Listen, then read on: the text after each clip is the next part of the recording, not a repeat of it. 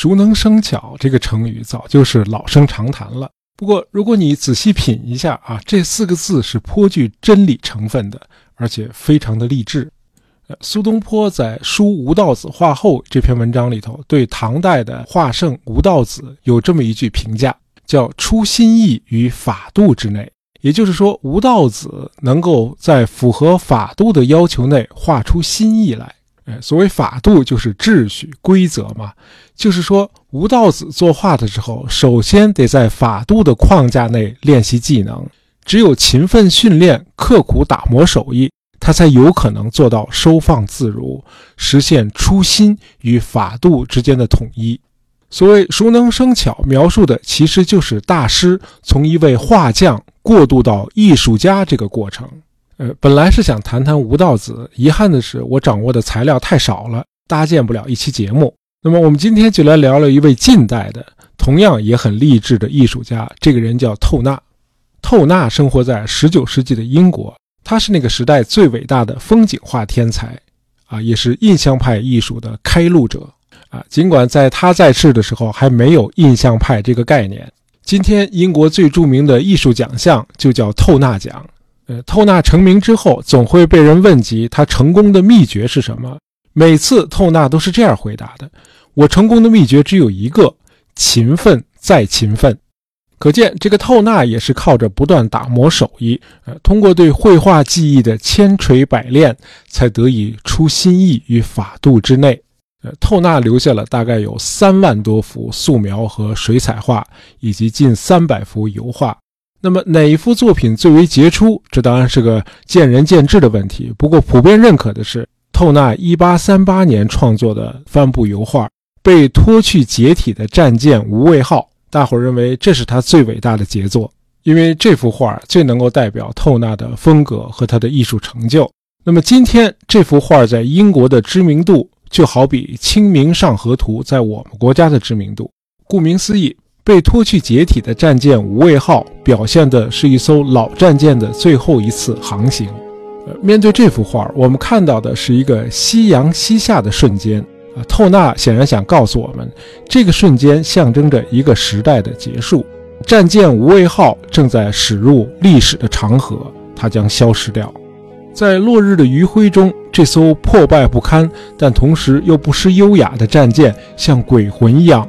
被一艘蒸汽动力的拖船拖拽着行驶在泰晤士河上，透纳非常善于捕捉光线和大气转瞬即逝的效果啊，他是印象派最早的发端者嘛。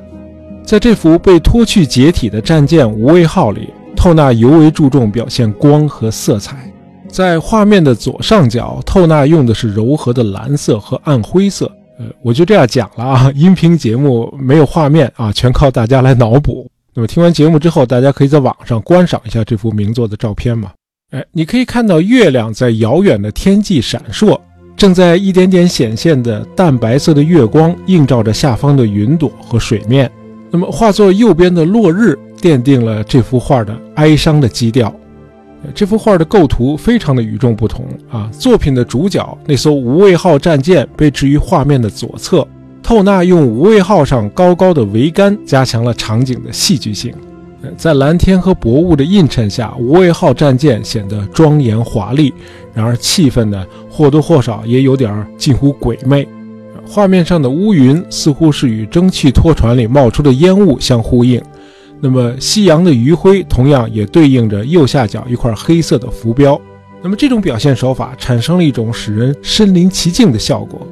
蒸汽机船拖着即将被解体的昔日的风帆战舰，这种构思显然是故意要把传统的帆船与现代化的蒸汽船放在一起对比，而且特纳还特意选择了日落这样一个具有鲜明象征意义的时刻，暗示着传统农业社会正在向现代化工业时代过渡。呃，用一轮新月作为新纪元的象征。那么，随着画面向日落的方向移动，色彩也跟着从左向右变得更加温暖、更加戏剧化了。透纳选择了蓝、粉、红、黄这些明亮的色彩，似乎是在两艘船与下沉的夕阳之间，营造出了一条自然的分界线，隐喻着新旧交替时代的转变。被拖去解体的战舰“无畏号”这幅画作，1838年首次在英国皇家学院展出，立刻就引起了轰动。有人说，这是在任何学院的墙壁上或者任何画家的画架上出现过的最伟大的一幅画作。还有人说，透纳用朦胧的。梦幻般的手法展现了无畏号战舰宏伟的完整的外形，而没有让我们看到它的真实面目。因为当时的无畏号已经是一具破败不堪的旧战舰的躯壳了。战舰无畏号曾经是英国造船业的巅峰之作啊！这艘战舰1798年下水，舰长是一百八十英尺，舰体由橡木制成，据说用去了五千多棵橡树。呃，舰上装备了九十八门火炮啊，是那个时代最大的战舰之一。无畏号之所以具有神话般的地位，主要是因为它为英国海军一八零五年打赢特拉法加海战立下了汗马功劳。哎，这个特拉法加海战是英国历史上的一个划时代的事件。那么，在伦敦的市中心就有一个广场叫特拉法加广场，一会儿我们还会说到。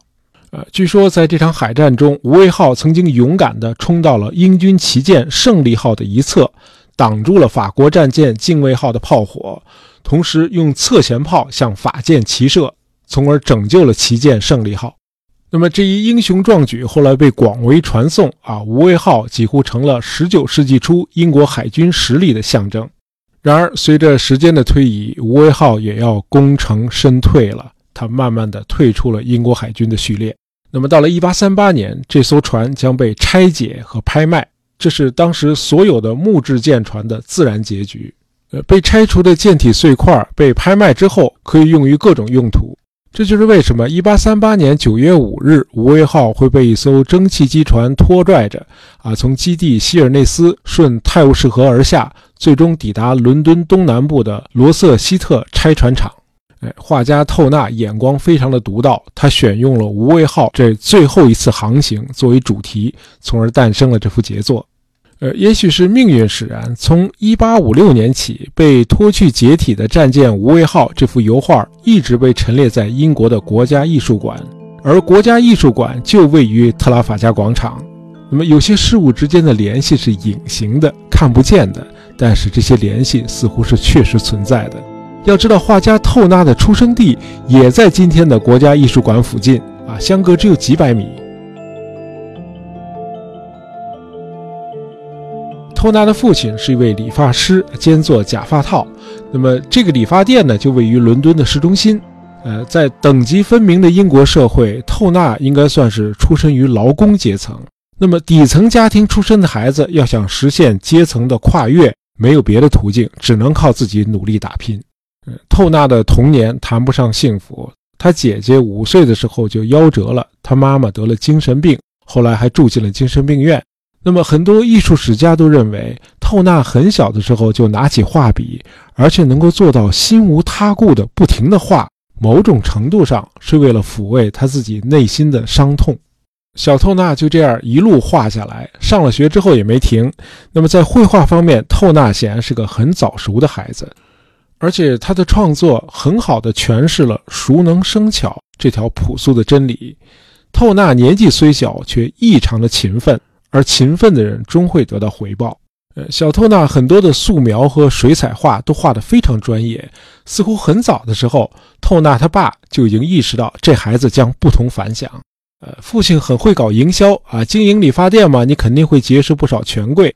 透纳的父亲充分地利用了这个机会，他把理发店当做儿子早期的画廊，展示小透纳画的水彩画。孩子一有新作品问世，父亲就将其陈列在理发店的橱窗和墙上，然后向顾客收取一先令的观赏费。呃，那个时候一先令还是很值钱的。当时英国皇家艺术学院每年搞画展的门票就是一先令，那可是全英国最有名的画廊啊。哎，望子成龙的老透纳显然一开始就看好了儿子的才华。哎，父亲真没看走眼。当时小透纳的作品已经成了家里的一项相对固定的收入来源了。孩子作画非常的勤奋，因此就不断有新的作品问世，而作品的销路似乎也越来越广了。那么到了1789年，皇家艺术学院决定破格录取时年才十四岁的透纳。呃，从1792年起，透纳总是在暑假期间跑到全国各地去寻找素材，啊，在他的素描本上画满了各种素描，回来之后再把素描加工成水彩画。透纳从一开始就迷上了风景画，啊，平时临摹的也都是早年大师们描绘的自然景观，尤其是海景。前人的这些作品拓宽了透纳的视野，他从中学到了不少呃富有诗意和想象力的创作方法。从进入皇家艺术学院的第二年起，透纳就开始向学院呃每年的春季画展呈送作品了。皇家艺术学院的年展是当时伦敦艺术界的一个最重要的舞台啊，画家可以借此扬名，那么还有机会获得赞助。透纳第一次参展就呈送了十幅精湛的水彩画。不过，透纳很快就意识到，要想获得真正的成功，他还得精通油画。那么，一七九六年，透纳在年展上展出了他的首幅油画作品，叫《海上渔夫》。这幅画描绘的是月光下的英国怀特岛附近的海景，一艘渔船在海面上飘荡摇曳，躁动的海面和船体的倾斜度都在告诉我们，这不是一个风平浪静的夜晚。那么，在这幅早期作品中，透纳已经很娴熟的能运用光来表现主题了。画面上的月光非常的皎洁。与渔船上的这个灯笼散发出来的微弱灯光形成了鲜明的对照。画面左侧锯齿般的轮廓表现的是遍布在怀特岛周围的险峻礁石，啊，几乎每个细节都勾勒出了人在大自然面前的渺小和无力。这类主题，透纳在他的后期作品中也一再发挥，啊，比如加莱码头、奴隶船、暴风雪中的汽船、呃，米诺陶洛斯号运输船海难。加莱港，哎，这些后期作品展现的都是大海与人这一对极不相称的对手之间的不友好的互动啊，非常精彩。有兴趣大家可以去观赏一下。好，我们继续。那么，《海上渔夫》展出之后，受到了广泛的好评。有评论家说，这是一幅独具匠心的作品。皇家艺术学院的院长维斯特给予的评价就更高了。院长说，这样一幅作品是伦勃朗之可想而不可为的。哎，这评价太高了啊！他的学生透纳甚至胜过了大师伦勃朗。一七九九年，透纳以最年轻的法定年龄当选为皇家艺术学院的助理院士，这年他才二十四岁。那么三年后，他当选为学院的正式院士。一八零七年，时年三十二岁的透纳已经是皇家艺术学院的透视学教授了。呃，这个阶段，透纳最具有代表性的作品是那幅《雾晨》啊，浓雾的雾，早晨的晨。这幅油画描绘了在一个寒冷的冬天，他造访的约克郡的乡间的景象。呃，画面有点像元代文学家马致远在他那首小诗《天净沙·秋思》里描述的场景。画面里有枯藤老树，有古道西风瘦马，哎，也有三四个断肠人在天涯。哎，站在这幅画前，你似乎能感觉到英国冬日刺骨的寒冷扑面而来。这次透纳抛弃了以深色打底构图的传统做法，而是像画水彩画那样在白底上作画。这种手法能够更好地再现空气瞬间中的微妙变化。熟能生巧的巧来了，透纳独创的这种手法，在他死后赢得了法国印象派大师莫奈的敬仰。莫奈说，透纳画雾尘这幅画的时候，他眼睛都没有眨一下，他对光和空气的瞬间变化把握得太到位了。那么，在透纳生活的那个时代，人们是很难接受这种前卫的画法的。在《雾尘》这幅画面世三年之后，散文家赫兹里特对透纳的风景画做了一番评论。他写：“透纳所画的对象通常是空荡无物的，然而事实上，这更加反映出画家的知识是何等的丰富，画笔是何等的有力。整幅作品画的就是空气、泥土和水。”显然，真正的艺术家都乐于回到创世之初的那种混沌状态。呃，也许正是艺术家的这种执念，让他们多少显得有些古怪。啊，应该说，透纳的个人生活在当时的人们看来是有些古怪。从二十三岁那年开始，他与一个叫萨拉的寡妇维系了长达十年的关系，他们育有两个女儿。也许正因为如此，虽然成名很早。透纳却总是显得很隐秘，他不太合群。到了1800年，透纳母亲的精神疾患已经越来越严重了，他最后被送进了精神病院。那么此后，父亲就一直与透纳同住，啊，帮他照料工作室和画廊。呃，大概是在一八零零年左右，那么透纳在伦敦的哈雷街六十四号开设了一间工作室。那么四年以后，他又开了一家私人画廊，哎，在那里展示他最新的作品。这个时期，透纳频频获邀，订单纷至沓来，他的事业在蒸蒸日上。那么在这个阶段，透纳的画作越来越多的涉及历史题材，比如一八一二年画的。啊！暴风雪，汉尼拔穿越阿尔卑斯山，在这件作品中，透纳很独到地展现了大自然的力量啊，以增添历史事件的戏剧性。画面里狂风漫卷，飞雪蔽日，给观者以身临其境之感。在自然的伟力面前，战神汉尼拔也显得微不足道了。在艰难行进的队伍中，我们简直分辨不出哪个人是战神汉尼拔。一八一五年六月，与透纳同时代的战神拿破仑终于陨落了。滑铁卢战役一战定乾坤，枭雄拿破仑从此彻底退出了历史舞台。那么，欧洲大陆再次迎来了和平，透纳也可以出国旅行了。在游历了法国、比利时和德意志地区之后，一八一九年的夏天，透纳首次到访了意大利。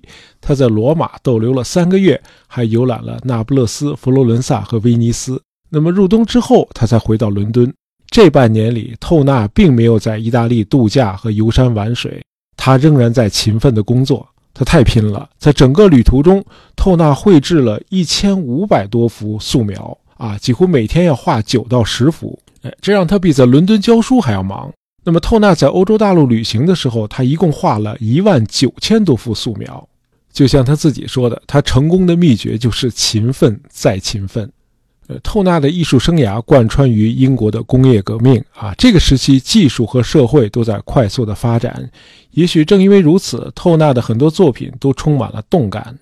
比如他后期的那幅著名的《雨、蒸汽和速度》，这幅画借着雨雾营造了一个神秘而又朦胧的氛围。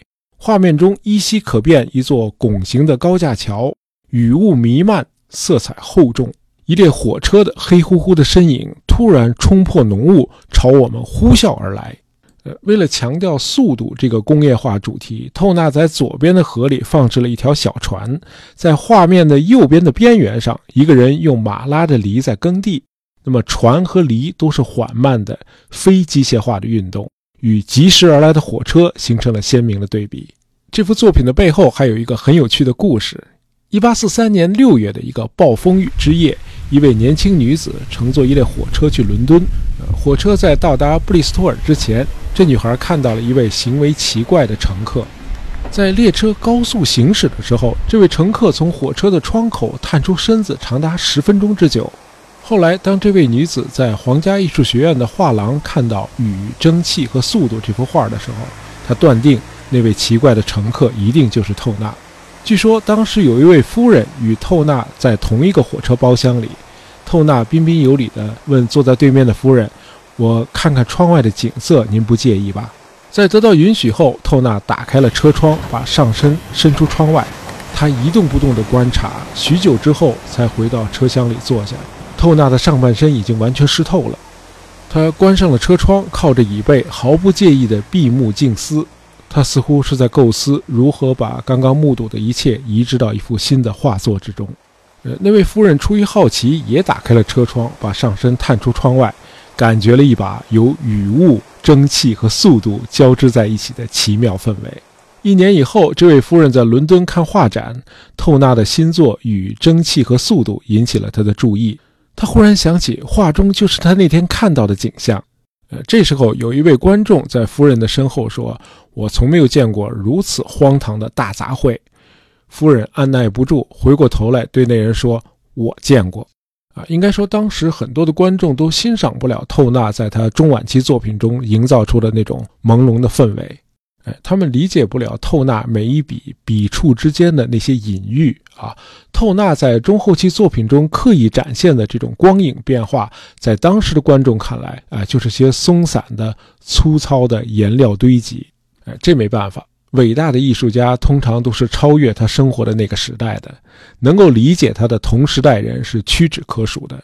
呃等到透纳去世后很多年，印象主义才在海峡对岸的法国火爆起来，然后再从法国传到英国。殊不知，这个流派的开路先锋恰恰是个英国人，只是当时英国观众的欣赏品味还比较低罢了。哎，领跑者通常都是孤独的。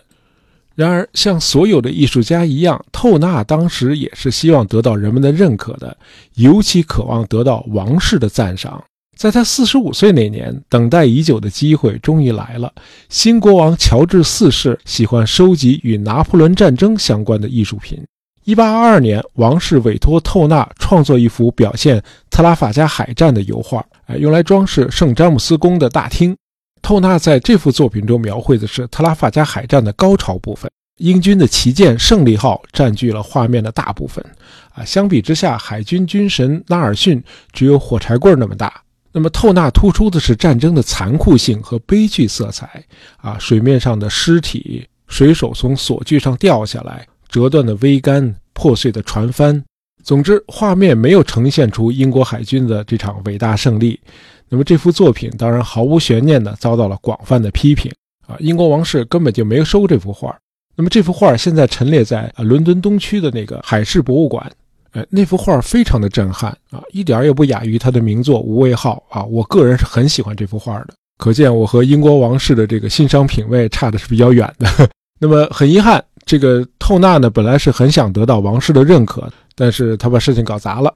那么下一次这样的机会，一直要等到他六十三岁的时候。当时人们计划在伦敦的特拉法加广场上建一座纳尔逊纪念柱，哎，就今天那个柱子。